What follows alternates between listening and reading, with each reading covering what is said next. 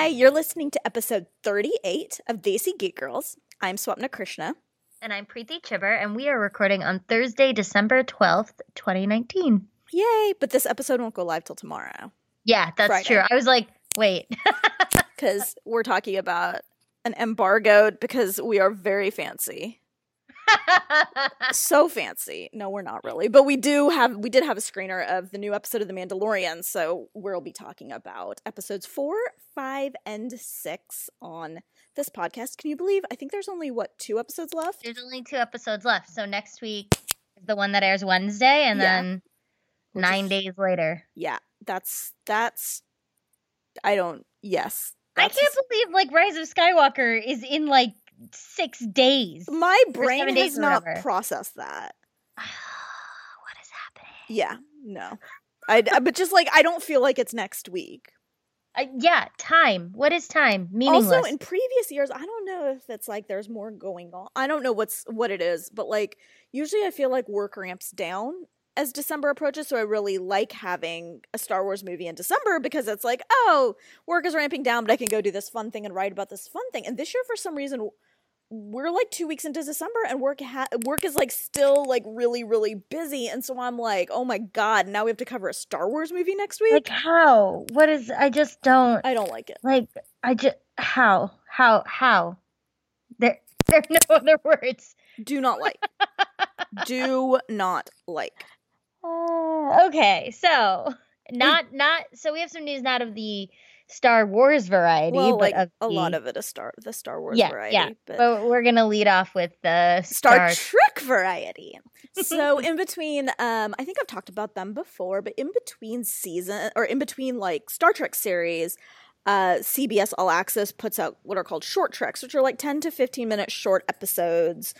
Um, just like standalone episodes, although some of them do tie into like future seasons. For example, there were short treks uh, in between seasons, I believe one and two of Discovery that tied into what's going to happen in season three, the, or what we think is going to happen. So anyway, so there is a new short trek starring Amrit Kaur, and it's really really cool because it's this like 10 to 15 minute episode where this Desi woman is like she's the main character and she interacts so the, all three I think all three of the short treks um released so far are um feature Captain Pike, Anson Mount, who is very handsome so very- handsome. like just very handsome and so it's a it's a it's a tr- short trek with her and captain pike and it's just i don't know i just wanted to mention it because she did very she did a very good job um and i'm like campaigning for them to do like a uh, like a Star Trek Enterprise spinoff under Captain Pike because I think Anson Mount is amazing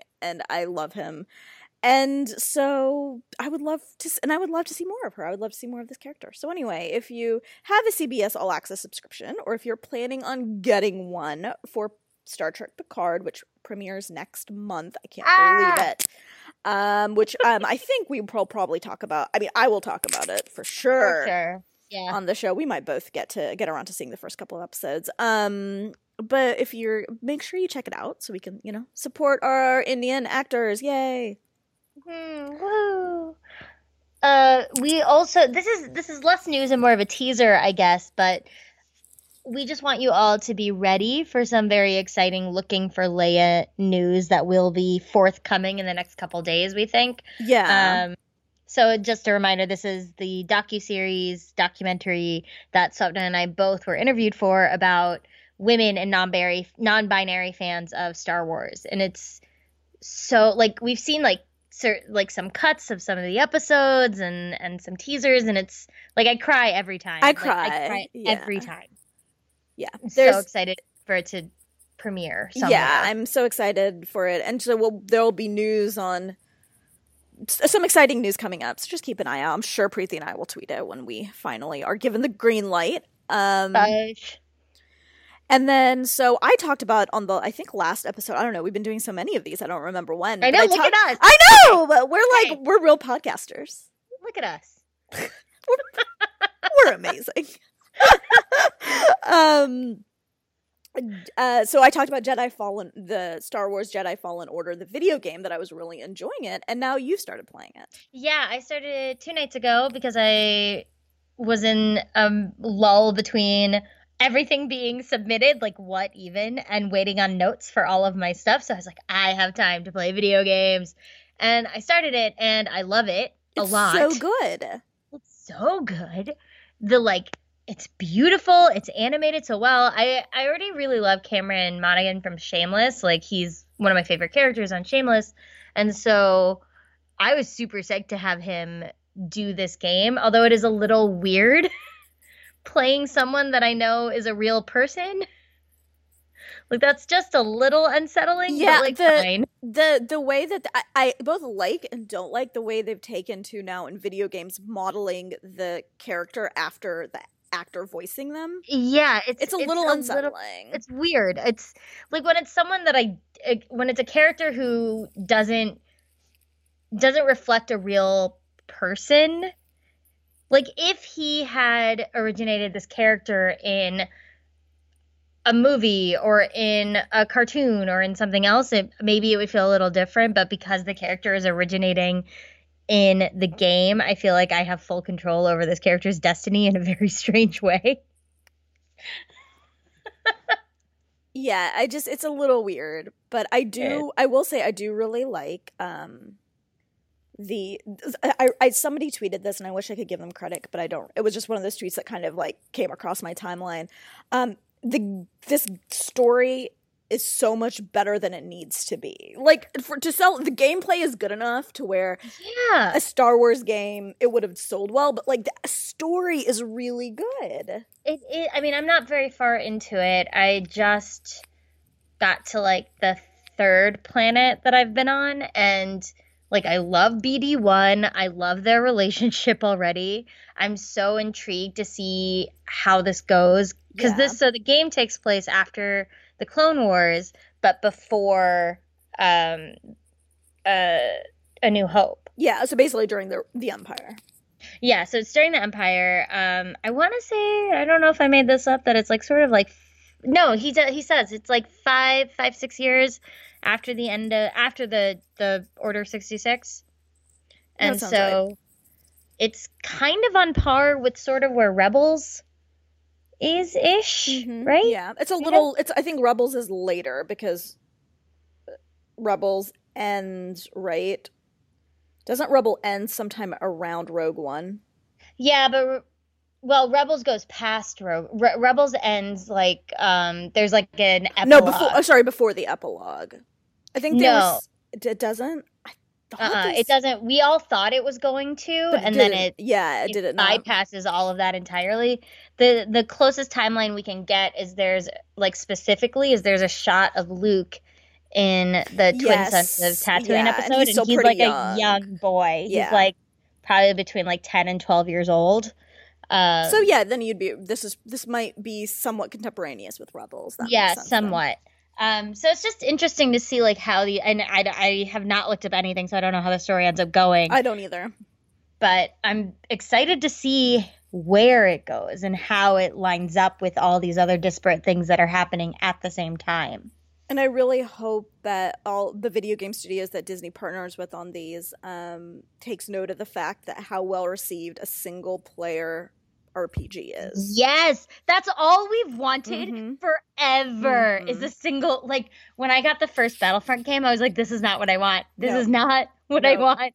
I just want like this the reason I was so excited for this is somebody was like this really like this is the most exciting game since Spider-Man PS4. So like I wanted a Breath of the Wild Spider-Man, like I wanted a game that was going to give me that and this game is doing it. Oh, it's so good. It's so good. It's really good. I'm really enjoying it. Um, I've been still alternating between that and Outer Worlds, and I'm really enjoying Outer Worlds as well. But they're just very different games. So, um, so I guess we should talk about the Mandalorian. Uh, Yeah, so spoilers from episode four through episode six. If you haven't watched, don't listen yet. Yes, and so we're just going to. I don't we're probably because just don't listen to the rest of the episode. I think like if you haven't watched yet, cut it off here and then come back. Yeah. um. So okay, so episode four was the introduction of Cara Dune, hmm and um, was it just me or did that episode feel like a Star Trek episode? Uh, yeah, I could see it. I mean, he he ends up on this land and kind of. So what's funny to me about these episodes is that they are so kind. They're not standalone, but they are. They're, they are a little bit really- adventure of the week. Yeah, they're very adventure of the week. They're very kind of procedural, like, and which is not what I was anticipating Mm-mm. from this show. But I think you can feel the Dave Filoni coming through, where it's very focused on that adventure, and maybe it's really slow burn building towards a bigger storyline that we Yeah. don't know yet. Um, and this one felt very much in line with that. Like, but, but, Yeah. like. I, I mean, obviously, we were joking about this before we started recording, but this show is the Baby Yoda show. It just Yes, is. it just is. Yeah. And our our little our little dude, because I think at this point he the character the, the the child, as Disney's referring to it, has been you has been called masculine. Yeah, by Pronouns. multiple people, by directors and writers and Yeah. actors. So I think I am comfortable calling Baby Yoda So- a he. So Baby Yoda is he. Uh, and so this this little kid, this little kid shines in episode four. Oh my lots, god. lots of spotlight. We got great memes out of it with his, his little little soup slurping, Oh watching. Cara Dune and the Mandalorian fight. What I thought was interesting we've been talking a lot about Pedro Pascal's body language. Mhm. But all these articles are coming out about how he wasn't even in episode four. Yeah, so now the question is how much is he really in? Like we don't know. So he had he was doing uh, some stage production, King Lear. and so King Lear. King Lear, and so couldn't be in the episode, and so just voiced it, just narrated it. And there was another actor who's I'm sorry, his name I've forgotten now. Um, It's basically his can- stunt guy, I right? Yeah. Yeah. I, I don't know if it's a stunt guy. I think it's I don't know if it's a stunt guy or another actor because they had a conversation about making sure The body language was right. the right. body language and the and the guy was talking about it very much as actor to actor, like speaking the same language and making sure that they were joining up in their perception of the character and all of these things. So it's it's interesting because I like obviously they don't it doesn't have to be Pedro Pascal. No, and so that makes me even more think even more that they are going to take off his helmet at some point this season because at that point, then why cast Pedro Pascal at all? Right. Like, why, not do a Chewbacca like with Mhm. Joonas Suotamo? I think his name is. Uh, Like, Mhm. why cast anyone of a name? Because, I mean, they're paying Pedro Pascal. I mean, to. I think Yep. uh, okay. So I think I think the kind of answer to this is he's going to remove his helmet sometime in the next two episodes. We haven't I- seen it yet. There's been too much focus on it in the last three episodes Mhm.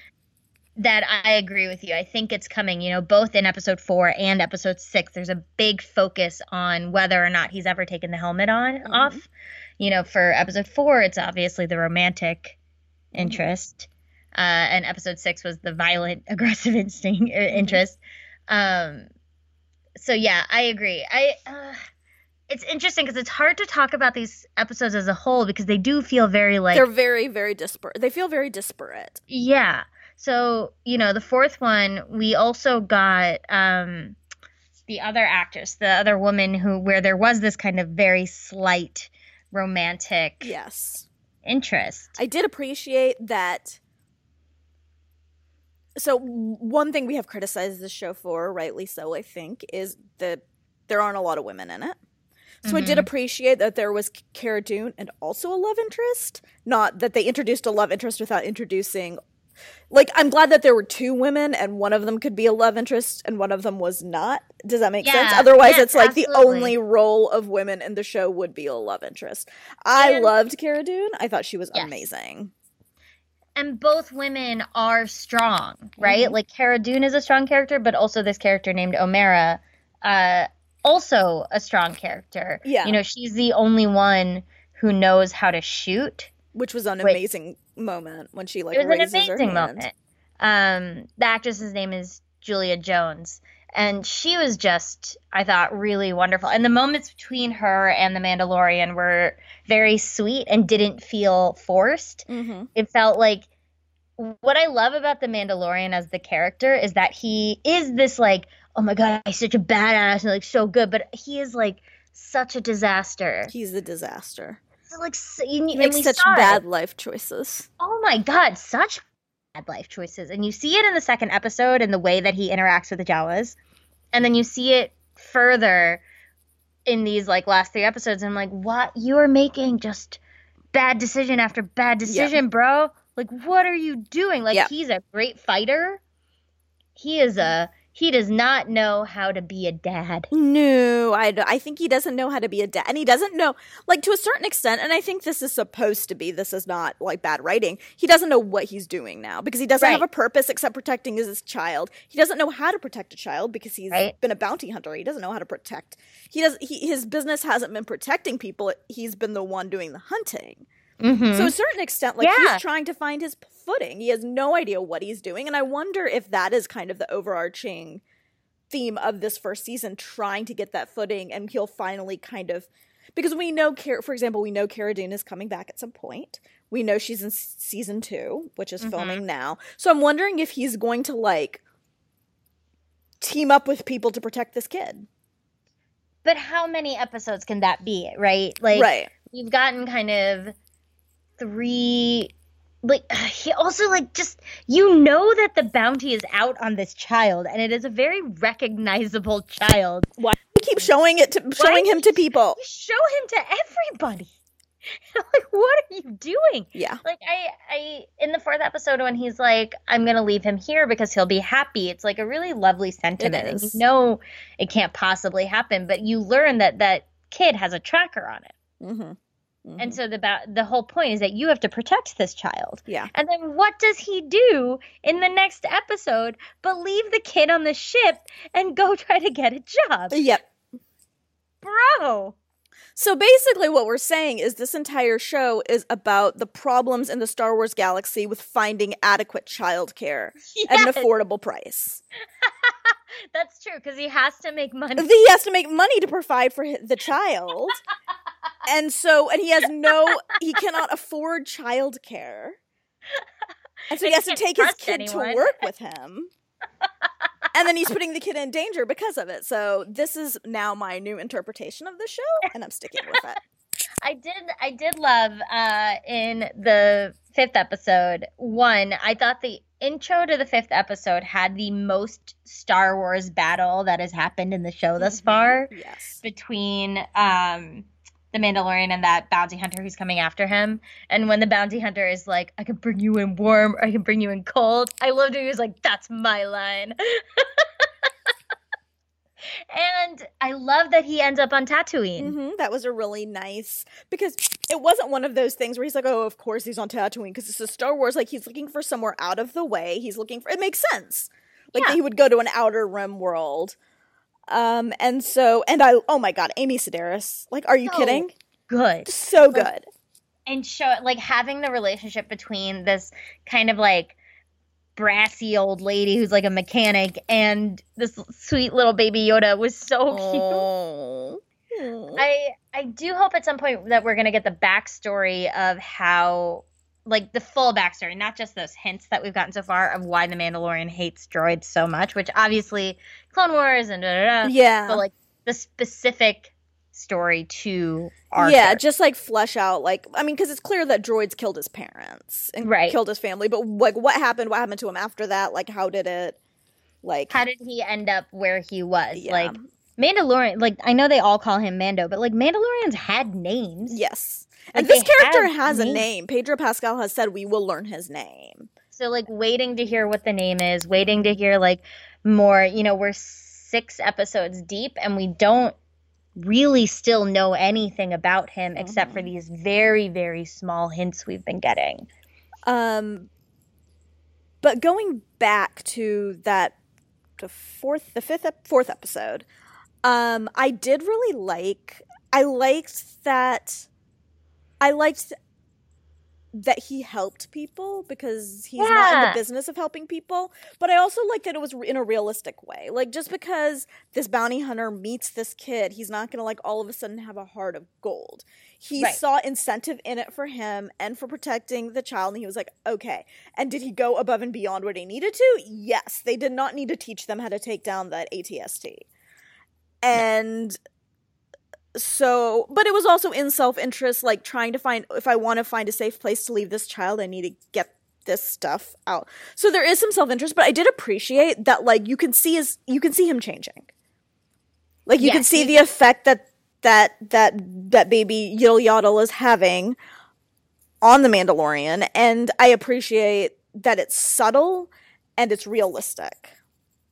Right. I mean, it's interesting because at the in the fifth episode, you know, he basically leaves. Well, okay, we we should talk about Ming Na Wen. Yes, who yes, shows yes, up. yes. Like that was a really exciting moment for me when I'm looking. I'm glad she's not dead yeah, because I was like, if they brought her in for a single fight scene and then killed her off, I was gonna be pissed off. right. But there's clearly going to be more story there between the two of them. Like I thought she did a good job for the small like moment she was given.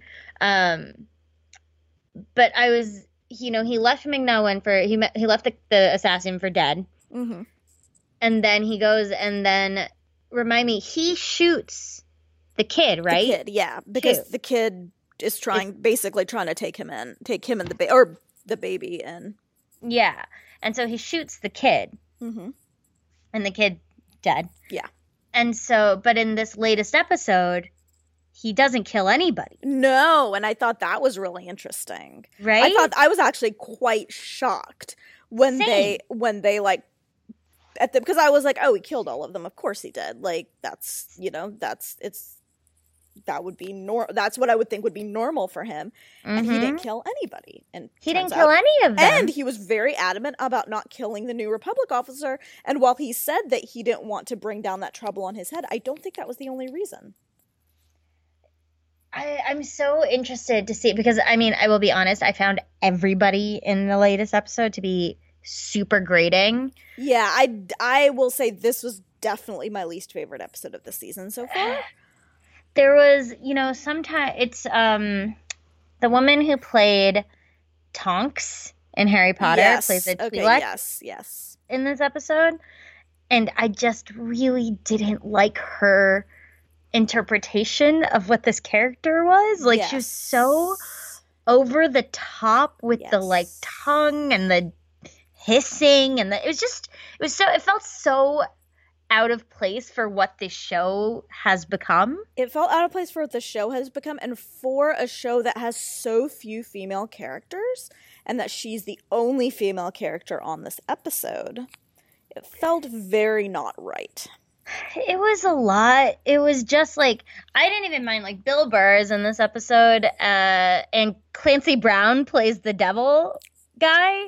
Whoever I never remember what that alien the species name Deva, is. I Deva something. Yeah. Like I don't Devaronian, I care, right? Like, fine, it is what it is. We all know the story of why that thing ended up in there, which was like they had leftover props or whatever.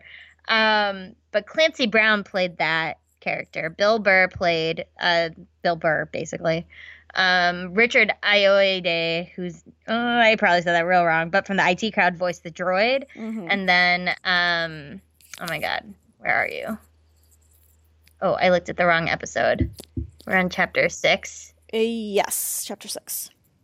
Natalie Tena played the Twi'lek, and it was like everyone was so aggressive and over the top. Like, there's that moment where they're doing the standoff Yeah. with the Republic officer, and it was like that episode of The Office where like Michael and I think it's Toby and like someone else are like standing off for like hours. You're like, what are you doing? Yeah, I there there's th- this episode was really tense for me like when he got Yes. locked in the um I was like, oh my god, Yeah, gonna like- take the baby. I paused it and was just like I can't watch this like because I've talked before about how like and I think everyone has it te- like just anxiety over the baby because that's who we're watching the show for. And that's what I was like. Also, there was much too little baby Yoda in this show. Far too episode, little baby Yoda. I'm like, episode. do they think it's called The Mandalorian and not The Baby Yoda Show? Because it is not called The Mandalorian.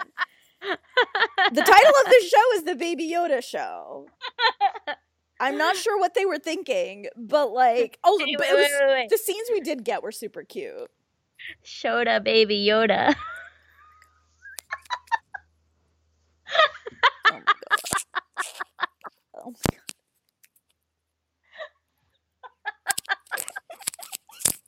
oh my god. No, I agree. The scenes that we did get We're like super cute.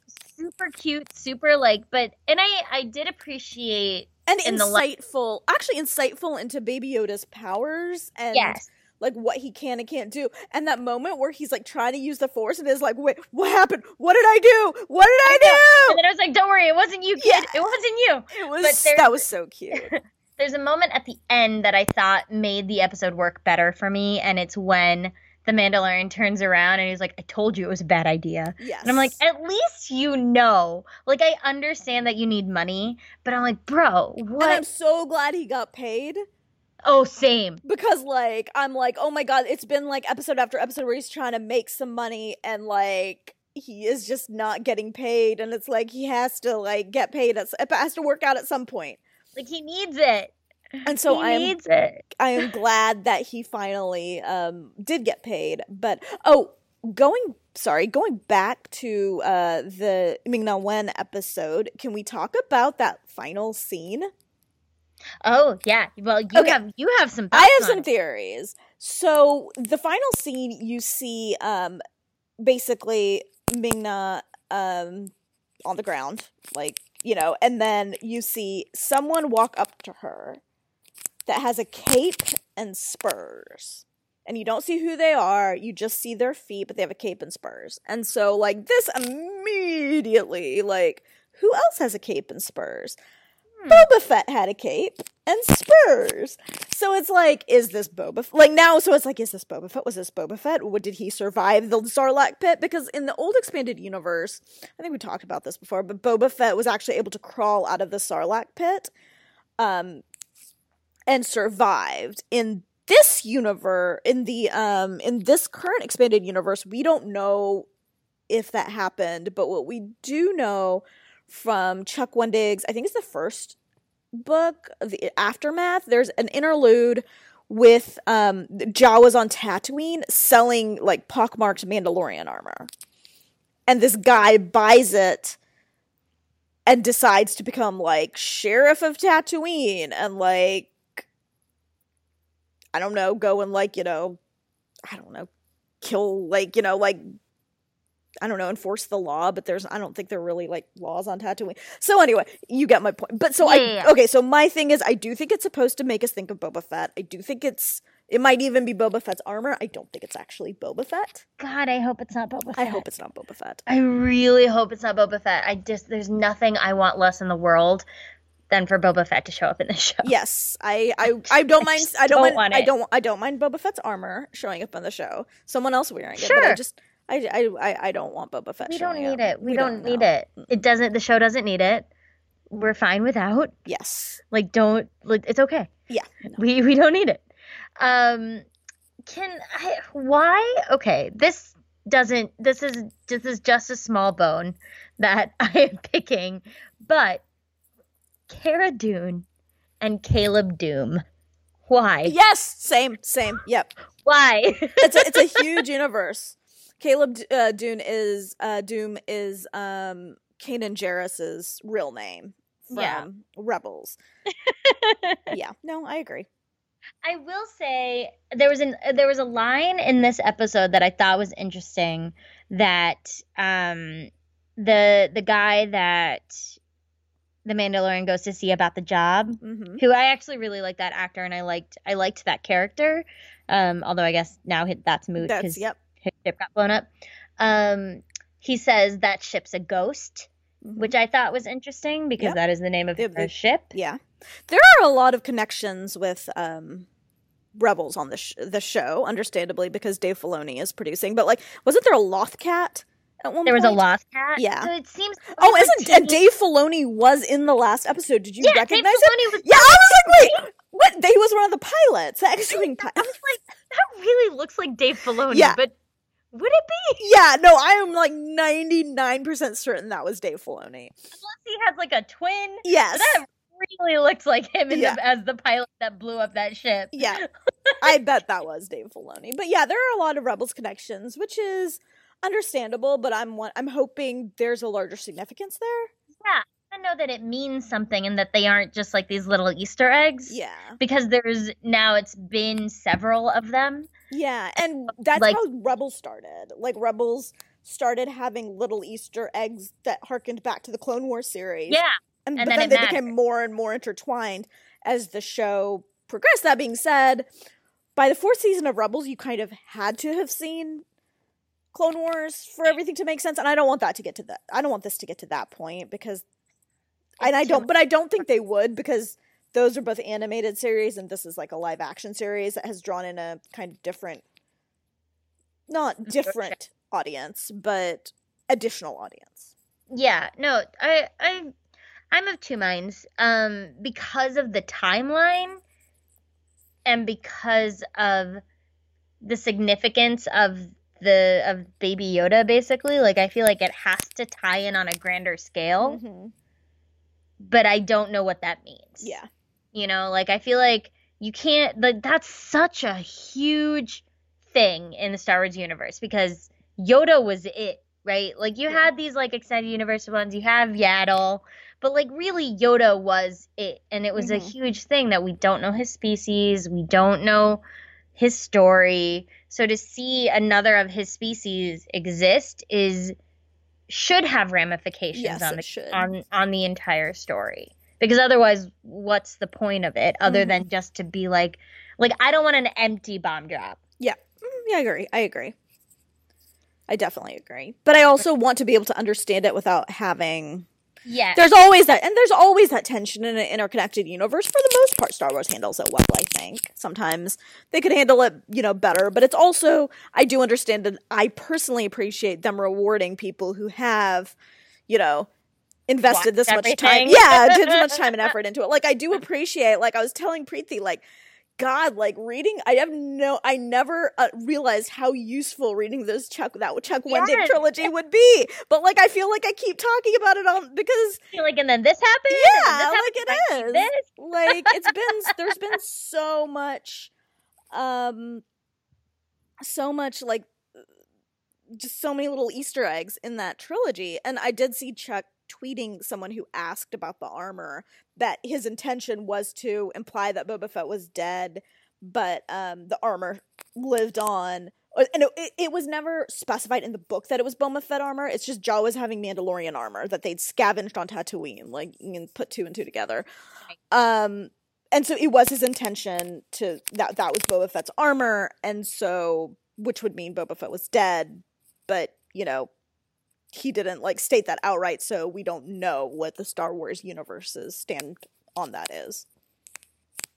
it does seem a little bit like the Mandalorian, our our Mandalorian, has more of a sordid past than we would have anticipated. Mm-hmm. with his connection, like the the history that he clearly has with these two Twi'leks, Mm-hmm. um, which I'm interested in. So we are six years past Return of the Jedi, right?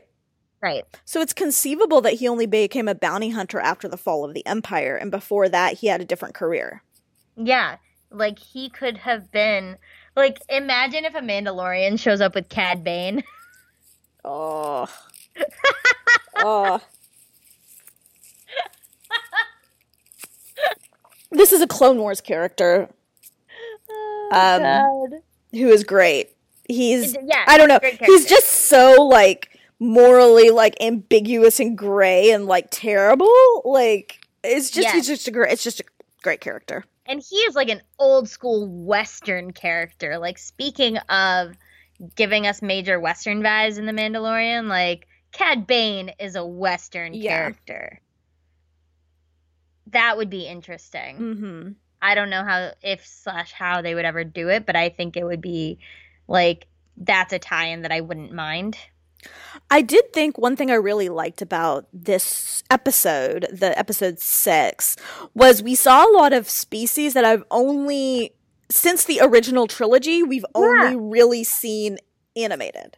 yeah The. Devaronian, the Twi'leks, the, like you we saw you so it was almost like surreal seeing like actual actors playing them because like you see I've seen them a lot in like Knights of the Old Republic and in like Clone Wars and Rebels, but you don't really you we haven't really there hasn't been a lot of live action Star Wars if you think about it. no so we haven't seen like and i don't know that we've ever seen like a, a male twi'lek live action mm-mm, I don't think so. right? I don't think so because either. I think the only oh no we have uh what's his name uh, Jabba the Hutt's. Oh, that guy. He was so weird. Why looking. am I never, I? s- I never saw him as a Twi'lek because he was so like so weird and looking. pale, I'm. and I, with his red red eyes. I am like. How am I blanking on his name? I don't remember. Well, anyway, um, I'm sure someone will let us know what it is. Um, but we yeah, but we haven't seen many for Twi'leks being such a classic Star Wars, you know, race. We've only seen two of them. I if I'm if I'm counting correctly in live action Star Wars, and they were both in Return Yeah. of the Jedi. Yeah, There might have been some of the prequels that I missed. To be frank, I haven't seen the prequels as many times, so I don't have the stuff as well. We But yeah, no, there there is at least one Twi'lek Jedi Master. yes. I was gonna say there is a Twi'lek Jedi Master, Bib Fortuna. Sorry, Bib, Fortuna. Yep, Bib Fortuna. it's gonna bug me until I remembered. we got there.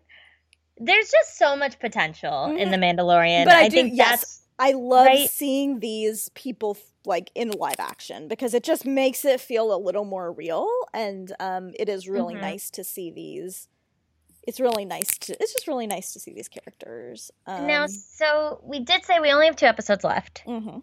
and we still think that it's gonna somehow tie into Sky Rise of Skywalker. I mean, I would like it to, but there's only two episodes left. I I will admit I didn't think that this is the way it was gonna go. Same. Not at all. hmm Like, and that's at all. fine. It doesn't have to conform to our expectations, and not conforming to our expectations doesn't mean it's bad. But it's just this is not what I expected, so I'm not. I still think there's got to be something to that scheduling, But I don't know what. be. but I don't know And- what. So the last uh why did I post that? The last episode I think is written by Taika Waititi Okay, and I'm sure it's going to be longer. Like this episode was like 45 minutes this long. is yeah, this is longer so than they've longer been. than they've been, so they're getting a little bit longer, maybe to tell more story. Although they spend a lot of time. There was a lot of stuff in this episode that I was like, "Okay, I get it." Um it's like the, you know, I did okay, I will say I liked the visuals a lot in this Mhm. episode like the visual of the new republic ship and also the notion that there is this thing that the new republic will just come in and blow shit up Yeah, no questions asked if they if like something beeps we've never seen a no Re- New Republic army no ever. So That th- is this is the first time we're seeing. Like this is the first time we're seeing like a new Re- any sort of New Republic like armed forces, because all of everything we saw in the Force Awakens was Resistance forces. yep because the first order already exists Yeah. and has already like kind of come to power in the in the force awakens so this is uh, it kind of makes me see how the new republic could be making people angry Yeah, yeah, I agree. like they didn't that tracker wasn't even on a ship that they recognized it wasn't on a new republic ship Mhm. it was just a ship and they saw obviously they saw this other one getting ready to fire but they didn't know it what and then Yeah. they just blew it up yeah. Yeah. That's bananas Dave Filoni, bad job. Dave Filoni, what are you doing blowing up random ships in I space? know. How dare. No, but I agree. Like this is the first. Like this is some of the, it's it's bananas, but this is some of the first inner workings of the New Republic that we've ever seen. Yeah. It's uh, it's interesting. And I ha- I kind of hope we get to see a little bit more in the next few episodes Yeah. in the in the two episodes we have left. Yeah, okay, I feel like that we kind of covered almost everything. covers it. right? Yeah. Um. Okay, so let's move on to some things we love. Um, right now, I am reading Bad Blood by John Carreyrou, which is the um, Theranos book. And everyone who has told you that this book is incredible is absolutely right. I'm. It's incredible, and I am absolutely hooked. Um, and I am not necessarily late to like the Theranos story. Like I I followed a lot of it when it was going on, but um because of the tech aspects of it. Um but I hadn't sat down to just like read the like story cover to cover. So anyway, it's really good. Highly recommend it. And then I read this new book that's coming out in January called The Majesties by Tiffany Tsao and it's basically this family drama that opens with like it's like this Chinese Indonesian like very wealthy family. Think like a crazy rich Asian's level of like opulence and wealth, but set in Indonesia, not in Singapore. But it opens with the daughter, one of the daughters of the family, poisoning the entire family. And so then the book, like, and killing all of them. And the book is told by the sole survivor and basically goes back to like tell you like what happened and how it came to this and all this. And it's super interesting and dark as you can imagine but really really good. And i feel like one of the big criticisms of crazy rich asians was that it didn't examine like where the wealth came from enough. To be that wealthy you've done some really terrible you know like i mean it's just there's a lot of ruthlessness that comes with that kind of wealth. And this book examines that in a better way so um, I am super into Surprising No One. I just read the Fourth Trials of Apollo book, which actually came out in October, uh, The Tyrant's Tomb. And it took me so long to read it because I was still so intensely heartbroken over the end of the third book from like two years ago. because Rick Riordan is amazing. I was gonna say, does Rick Riordan know it took you that long to read his latest book? Because like, no. I feel like he would be disappointed in you, Preeti. He might be, but it was just so like the end of the third book is a doozy. The the series is so great. Like what I love about Rick is how inclusive he makes these universes. And so this is a middle grade series and the main character is very openly bisexual and it's awesome. I mean it's Apollo, of course, but it's Apollo as a 16 year old, like in the body of a 16 year old named Lester, mm-hmm. essentially, because he's been like thrown to Earth by Zeus because Zeus is mad, as usual um it's so funny and now that it's over i was like i kind of just want to start over so i started reading the percy the first percy jackson book again Aww. and they're just they're just awesome he just like knows how to write for kids in this really lovely amazing way yeah and he um, um through his imprint rick riordan presents he has like lifted up so many authors of color like it's pretty yes cool. so many good books um very quickly, kind of speaking of which, if you are of South Asian descent and you're a writer and you have a book coming out or had a book come out, I guess in the last like three to five years, I would say, uh, swing by my Twitter because I'm trying to make a database of all these books so that we have a list of books to support by our community. Mm-hmm. Um, if you don't see it on there, because I tweeted a couple days ago, just at me and I will send you the link. Um, yeah, do that. Yes. Um, we're part of the Hard Knock Life podcast network. You can um, find all the podcasts in the Hard Knock Media family at hardknockmedia.com. Today we want to shout out Occupy Me. This is the first fictional drama podcast in the Hard Knock Life family. So it's about a sci-fi, uh, it's a sci-fi thriller about Earth's first contact with two entities, um, but it's also a comedy and it follows a trio of average Earthlings who cross paths with the extraterrestrial visitors and learn of their parallel missions, one seeking discovery, the other scheming towards galactic domination. So, anyway, I believe two episodes are out now. And so, um, yeah, subscribe to that, listen to it. Um, it's a podcast that would love your support because if you like it and you listen to it and share it, uh, Nerds of Color will do more of them. So. Uh, and of course, thank you to our Patreon supporters. Fazia and Meredith Smith at the $10 level, and Sylvia, Martha, Brandy, Rahul, Jordan, Annie, Claire, Brian, Robert, Maya, Gayatri, and the Knot family at the $5 level. Um, you can find us on Twitter at Desi Geek Girls, and I am at Run with Skizzers. And I am at S Krishna. And until next time, we will we'll see, see you in, in hell.